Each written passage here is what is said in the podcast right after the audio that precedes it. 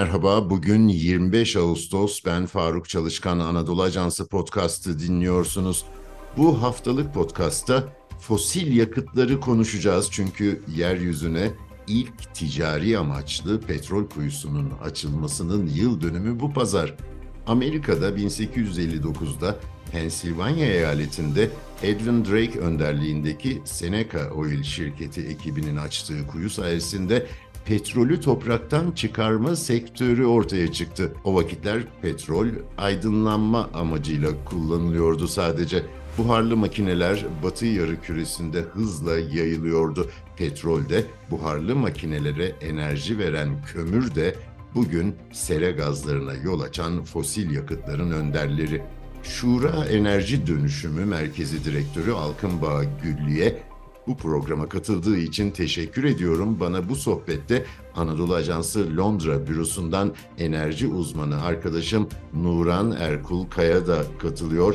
19. yüzyıldan günümüze petrolün yeryüzünü hem sosyolojik ve siyasi hem de ekonomik açıdan fazlasıyla etkilediğini biliyoruz.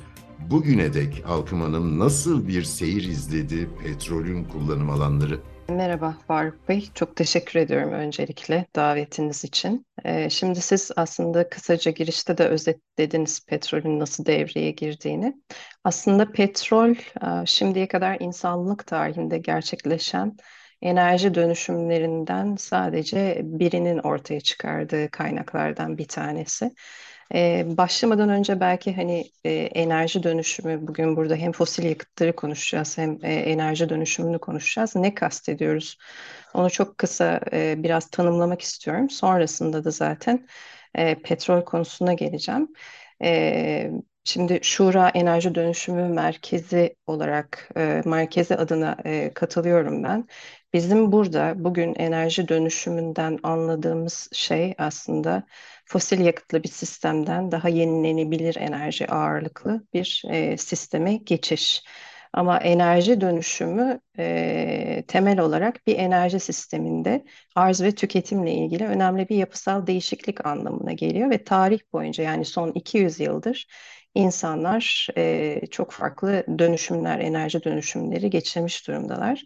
Bunları tetikleyen de aslında teknolojik e, yenilikler en büyük itici güç. Yani işte buhar makinesi gibi, içten yanmalı motorlar gibi teknolojik gel e, gelişmeler e, bu dönüşümleri tetikliyor. Sanayi devrimi öncesinde insanlar evlerini ısıtmak için, yemeklerini pişirmek için daha çok odun ve kuru gübre kullanıyorlar ya da işte rüzgar ve su değirmenleri gibi basit sistemler kullanılıyor. Daha sonra 16. ve 17. yüzyıllarda kıtlık nedeniyle işte yakacak odun, odun ve kömür fiyatları artıyor ve hem hane halkında e, bir e, artış meydana geliyor, e, ekonomi büyü, büyüyor ve e, biraz daha işte e, sanayileşme başlıyor. Ve bununla beraber de ilk önce bir kömüre doğru bir enerji dönüşümü başlıyor aslında petrolden önce. İngiltere gibi sanayileşen ekonomilerde yeni ve daha ucuz bir enerji kaynağına ihtiyaç e, duyuluyor ve ilk büyük enerji dönüşümü aslında e, kömürle beraber başlıyor. Ve kömür kullanım ve üretimi arttıkça da ölçek ekonomisi nedeniyle bunun maliyetleri azalıyor ve eş zamanlı olarak teknolojik gelişmelerle beraber de yaygınlaşıyor.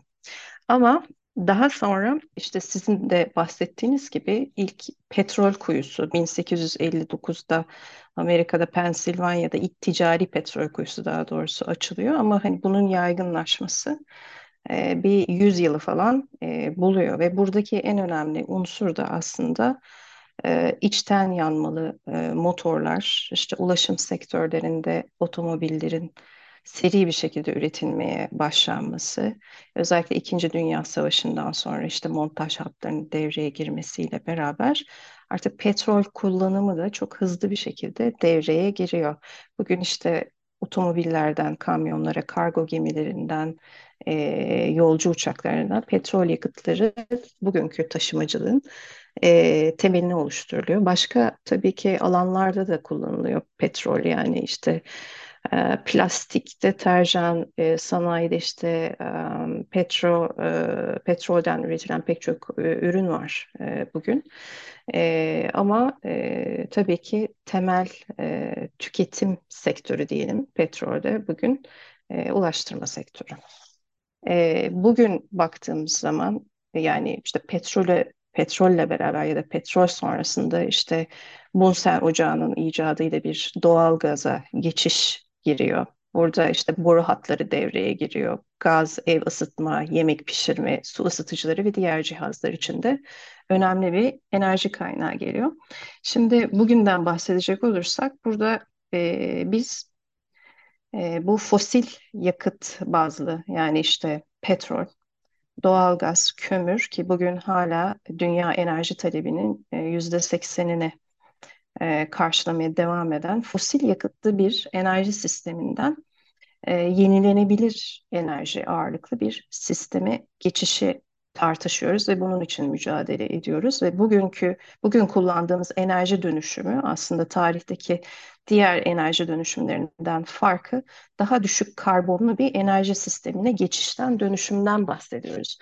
Ve bunu tetikleyen de şu anda içinden geçtiğimiz aslında enerji daha doğrusu iklim krizi. Ee, her geçen gün etkilerini de hissediyoruz artarak ya işte sıcak dalgaları, orman yangınları, böyle e, e, işte farklı hava e, olayları, küresel ısınmanın getirdiği e, felaketler ve e, bunun için giderek bunun giderek endişe verici bir hale gelmesi aslında bu dönüşümü tetiklemiş e, durumda. E, burada da amaç 100 yıl ortasına kadar küresel ısınmayı ideal olarak bir buçuk dereceyle e, bu olmuyorsa en fazla 2 dereceyle sınırlamak. Yani 2050 gibi bir hedef var ve bu amaçla dünyadaki pek çok ülke e, Türkiye'de dahil olmak üzere 100 yıl ortasına kadar karbon emisyonlarını sıfırlamayı taahhüt etmiş durumdalar. Yani bütün bir ekonomiyi karbonsuzlaştırmayı taahhüt etmiş durumdalar. Tabii enerji dönüşümü bunun en önemli parçası. Çünkü toplam sera gazı emisyonlarının e, yüzde yetmişini, yüzde yetmiş beşini e, ülkeye göre değişiyor ve enerji kaynaklı sera gazı emisyonları e, oluşturuyor. Dolayısıyla her şeyden önce bu sektörün karbonsuzlaştırılması son derece önemli hale gelmiş durumda. Yani bu sadece elektrik sektörünü de içermiyor. Yani enerjiyi yoğun tüketen e, sanayi, işte ulaştırmadan bahsettik az önce. Petrolü kullanan işte bu petrol, e, benzinli araçların elektrikli araçlara dönüşümü gibi süreçlerden geçiyoruz.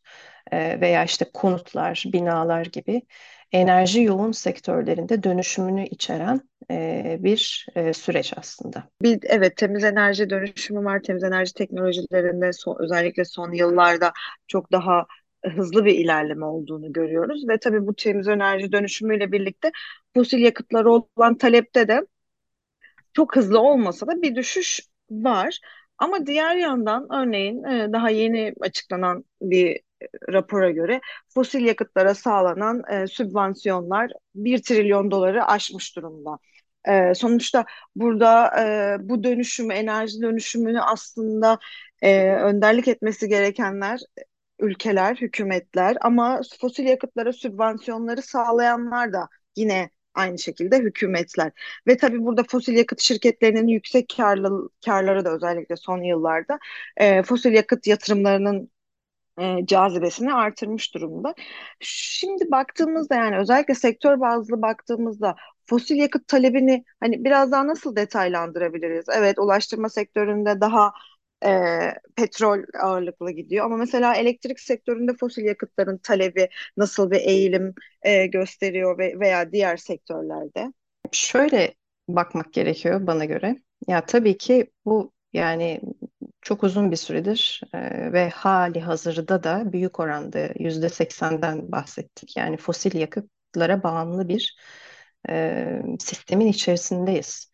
Bu dönüşüm bugünden yarına gerçekleşebilecek bir dönüşüm değil. Yani 2050 dediğimiz zaman önümüzde neredeyse 30 sene var diyoruz ama bu bile aslında hani çok kısa bir süre böyle bir dönüşüm için. Çünkü fosil yakıtlar e, demek aynı zamanda hani e, bunların kullanılmasının yanı sıra bunlar için geliştirilmiş altyapı anlamına geliyor. Yani dünyadaki işte altyapı şebekeler de e, fosil yakıt kullanımına göre e, tasarlanmış durumda. Dolayısıyla e, daha e, kapsamlı bir dönüşüm bu aslında. Hani sadece yenilenebilir enerjiyi kullanmayı bırakalım ve fosil yakıt e, yatırım, daha doğrusu fosil yakıt e, yatırımlarını bırakalım, yenilenebilire yatırım yapalımın ötesinde e, yani şebekeleri işte daha esnek hale getirmek gerekiyor, dijitalleştirmek e, gerekiyor.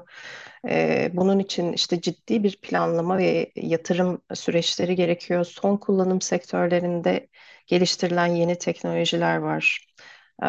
İşte elektrikli araçlardan bahsediyoruz bir tarafta ulaştırmada bunlar var. Bunlar tabii ki zaman alacak süreçler ama şuna bakmak lazım. Fosil yakıt yatırımları elbette devam ediyor ama yenilenebilir enerji yatırımlarının hızına dikkat etmek gerekiyor burada. Şimdi yenilenebilir enerji kapasite ilaveleri 2020 yılında zaten rekor kırmıştı. 2021'de de e, öyle ciddi e, bir yatırım vardı bunlara. Ve e, küresel enerji dönüşümü yatırımının 2021'de 755 milyar dolarlık bir rekora ulaştığını e, görüyoruz. Çünkü e, yenilenebilir enerji kaynakları hem sürdürülebilir ve yerli kaynaklar. Dolayısıyla enerji arz güvenliğine ciddi katkıları var. Bir taraftan da artık ucuz kaynaklar. Yani aslında bu e, süreci tetikleyen de bu işin ekonomisi, iklimle ilgili kaygılar evet var. E, ama e, bunların daha ekonomik hale gelmesi de bu süreci e, tetiklemiş durumda baktığınız zaman. E, en son yaşadığımız enerji krizine düşünelim. Yani pandeminin tetiklediği bir enerji krizi başladı. Daha sonra da hani bölgesel olarak Rusya-Ukrayna savaşı ile beraber bu e, daha da ciddi boyutlara taşındı. Fiyatlar anlamında öncelikle. Yani fosil yakıt fiyatlarının nasıl arttığını gördük. Bir taraftan da e, enerji arz güvenliği anlamında ciddi bir e, sıkıntı yaşandı. Biz Türkiye'de e, spesifik olarak Rusya-Ukrayna krizi nedeniyle bir arz güvenliği sorunu yaşamadık belki ama Avrupa Birliği özellikle biliyorsunuz Avrupa ülkeleri ciddi bir sıkıntı yaşadılar. E, Türkiye'de biz de İran kaynaklı doğal gaz kesintisi nedeniyle mesela e, işte sanayiye, e, elektrik santrallerine e, bir takım kesintiler yapılmak zorunda kaldı. Yani biz de bunları zaman zaman yaşıyoruz zaten bu kadar büyük boyutlu olmasa da. Dolayısıyla aslında bu enerji krizi ve Rusya-Ukrayna savaşı içinde yaşadığımız bu fosil e, yakıt bağımlılığına dayalı sistemin de ne kadar kırılgan olduğunu gösterdi. Yani hem enerji arz güvenliği açısından, ülkelerin enerji bağımsızlığı açısından bir problem bu. Özellikle Türkiye gibi e, yoğun oranda işte fosil yakıt ithalatına bağımlı olan ülkeler için ciddi bir problem. İkincisi fiyatlar anlamında bir problem. Şimdi bu fiyatlar da işte geçici olarak yükseldi, tekrar düşecek vesaire gibi e, görüşler de var ama biraz azalmakla beraber hala bu etkilerin devam edeceğini öngörüyoruz. Bir de söylediğim gibi yani yenilenebilir enerji teknolojilerindeki gelişmeler özellikle güneşteki ve rüzgardaki fiyat düşüşleri e, şu anda bu kaynakları aslında fosil yakıtlardan daha ucuz hale getirmiş durumda, daha ekonomik hale getirmiş durumda. Dolayısıyla e, buradaki yenilenebilir enerji e, kaynaklarına olan yatırımın giderek e, artacağını ben düşünüyorum. E, sizin sorunuza gelecek olursam Nurdan Hanım, elektrik üretiminde zaten e, dünyada da e, Türkiye'de de e, önemli ilerlemeler kay kaydedildi. Yenilenebilir enerjinin payını arttırmak anlamında. E, en kolay kısım elektrik sektörü. E, Türkiye'de mesela bugün kurulu gücümüzün biz yarıdan fazlası, %54'ünü yenilenebilir enerji kaynaklarından sağlıyoruz. Elektrik üretimimizin %43'ünü e, yenilenebilir enerji kaynaklarından e, sağlıyoruz. Bunu çok daha üst seviyelere çeken ülkeler de var. E, burası biraz daha e, küresel olarak daha hani hızlı gidiyor zaten. Ama e, elektrik sektörü, e, enerji e, tüketiminin, nihai enerji tüketiminin çok ufak bir kısmını oluşturuyor. Yüzde yirmilik gibi bir payı var sadece. Geri kalan enerjiyi tüketen sektörler, dediğim gibi sanayi, ulaştırma, binalar, tarım, yani bütün bunlar aslında fosil yakıtlara bağımlı. Aslında zor olan biraz da oradaki dönüşümü sağlayabilmek. Onun için de işte yapılması gerekenler belli zaten. Yeni geliştirilen teknolojiler burada son derece önemli olacak.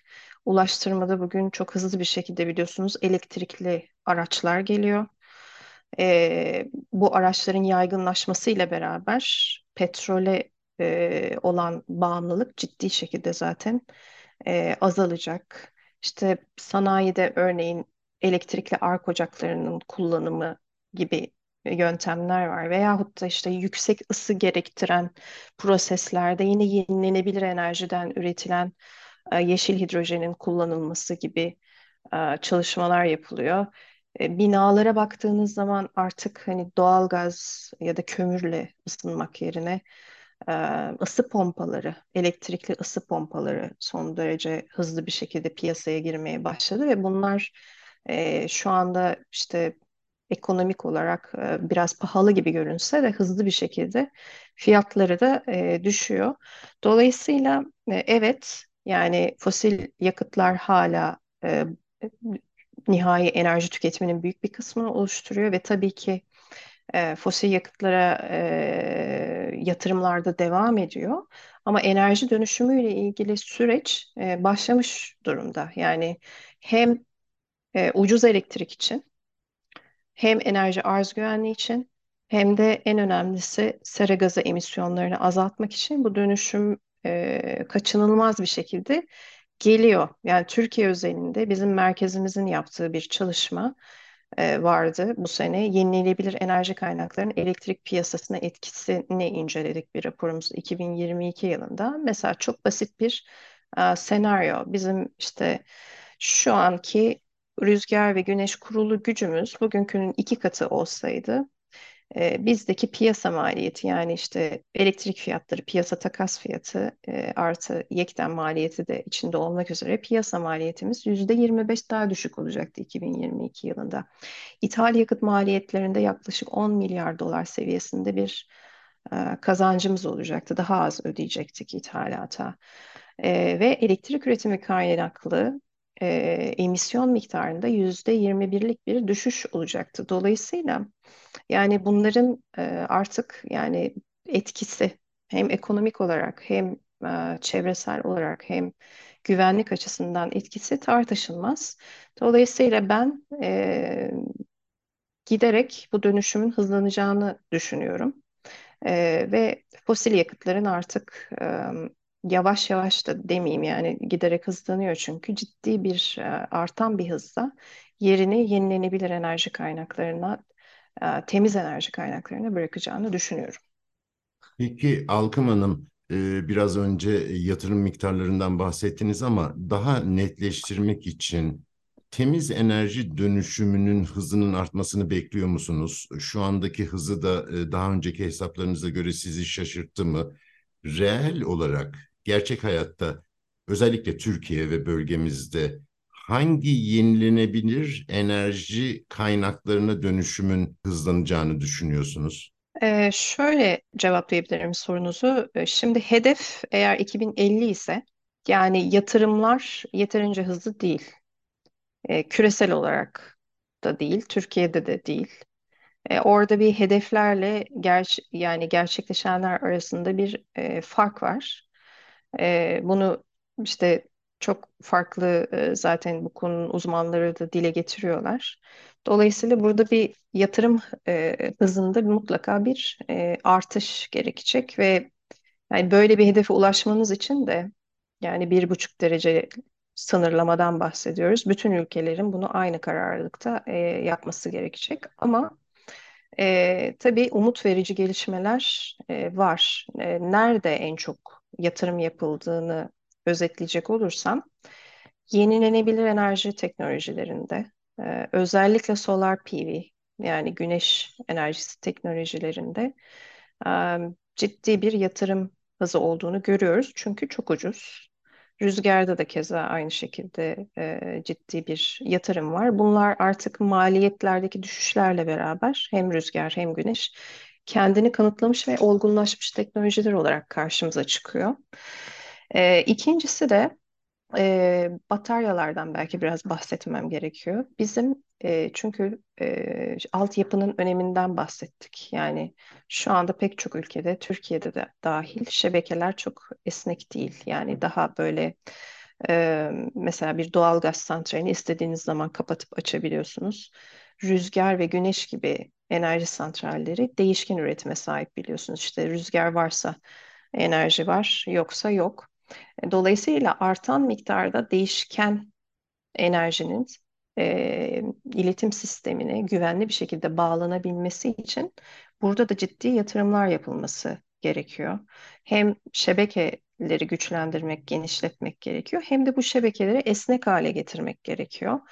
Ee, burada da çok farklı aslında yöntemler var. Yani hem böyle piyasa temelli daha kolay yapılan talep tarafı etkinleştirmesi, e, gibi yöntemler var bir taraftan. Teknolojik olarak bakarsak da burada en çok zaten duyduğumuz işte batarya depolama sistemleri. Buraya ciddi yatırımlar yapılıyor.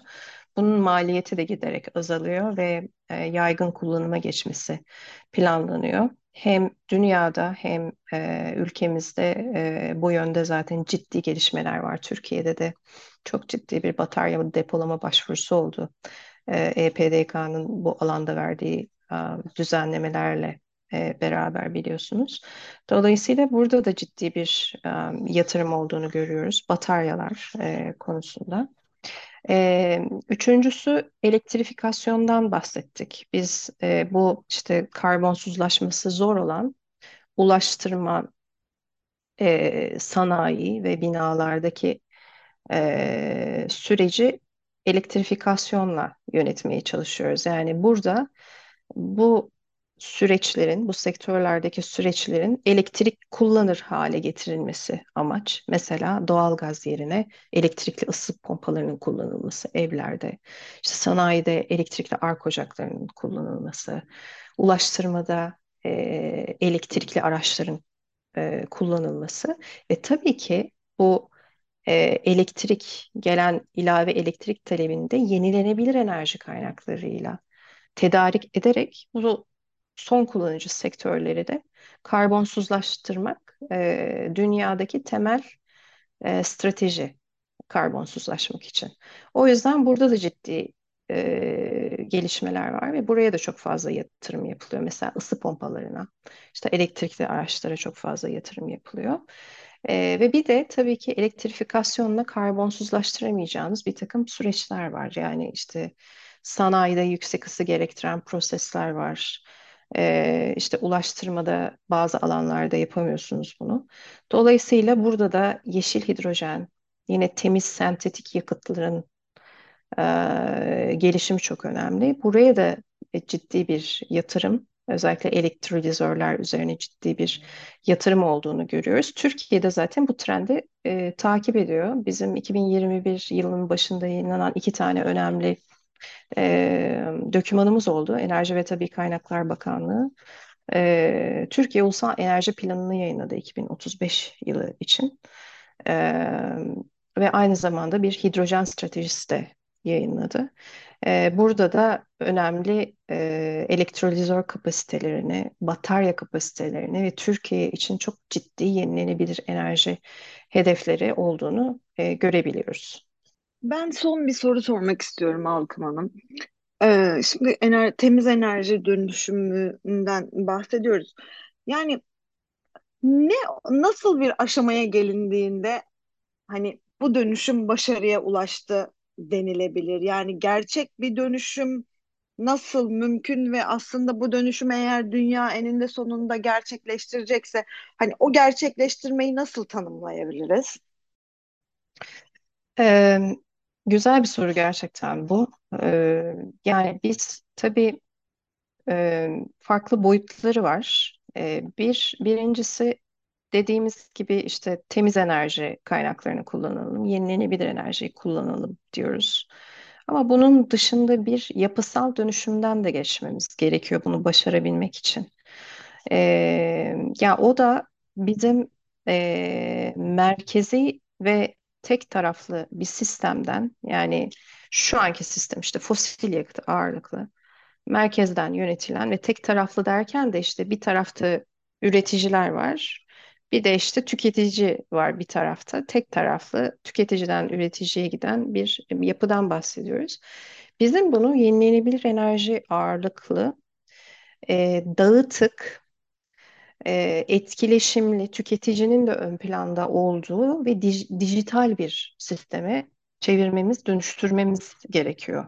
Yani bu dönüşümü e, bunlar dijitalleşme olmadan, akıllı e, şebekeler örneğin, akıllı cihazlar olmadan e, bizim gerçekleştirmemiz mümkün değil. Şebekelerdeki değişikliği yapmadan yapabilmemiz mümkün değil. Yani daha dağıtık mesela bir evin işte çatısındaki panellerle kendi elektriğini üretebileceği, fazlasını sisteme satabileceği, işte sayaç arkası bataryalarla bunu depolayabileceği, e, yüksek enerji verimliliğine sahip e, ve akıllı cihazlarla yönetilen daha dijital bir sisteme de geçişi biz bu dönüşümle beraber e, başarmak zorundayız.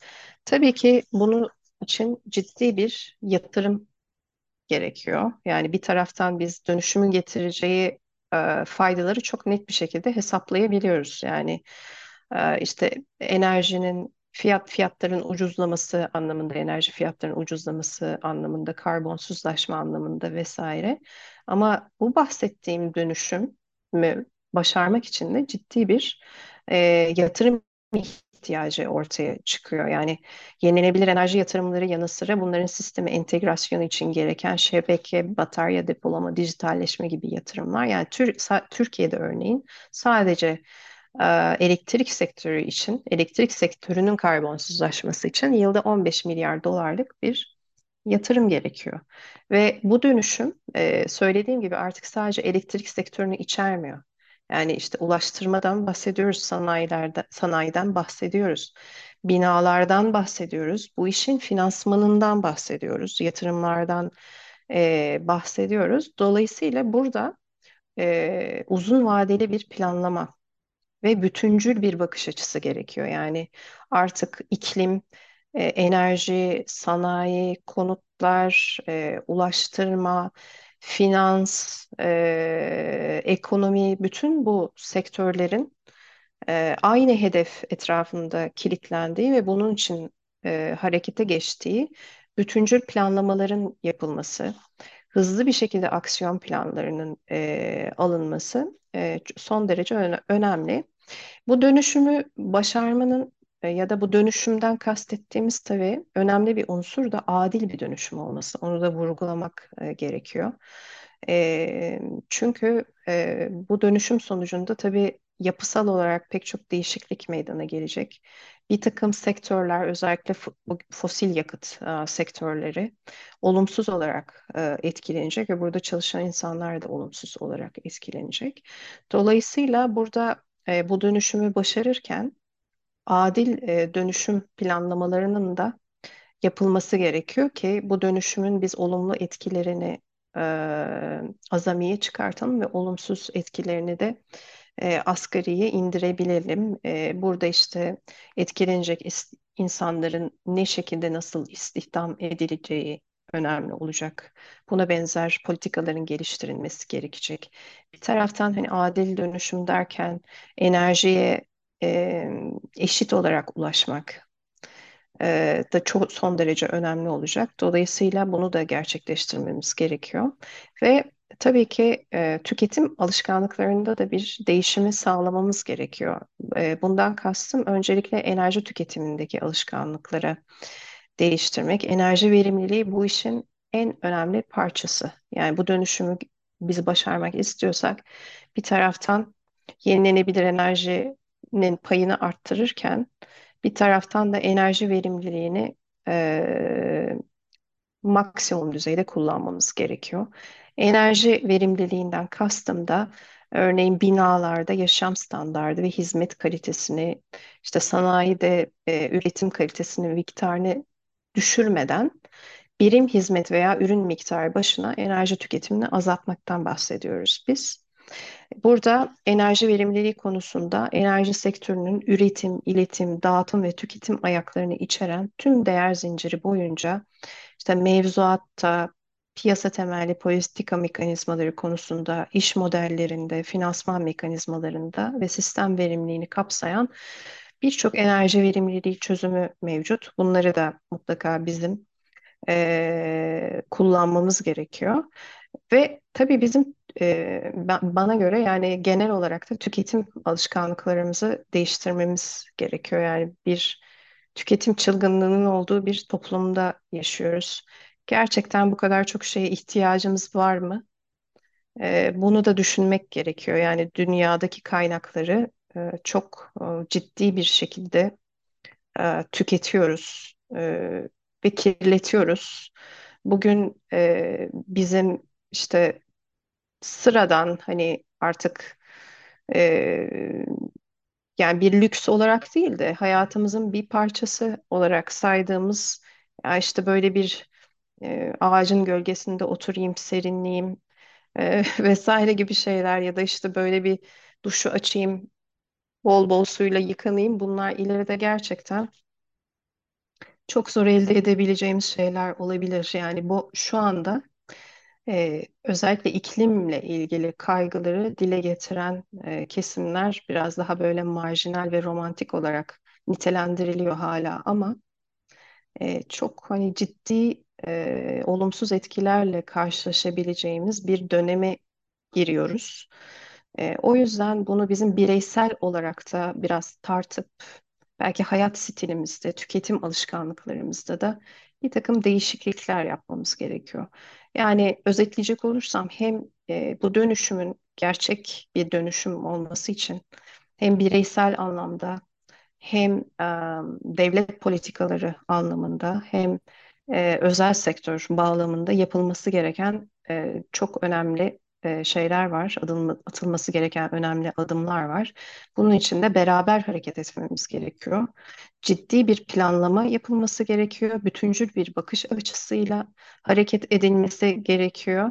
E, kolay bir süreç değil ama e, birlikte e, çıkacak problemlere karşı hızlı bir şekilde çözüm bulmak ve buna göre ilerlemek zorunda olduğumuz bir süreç içerisindeyiz.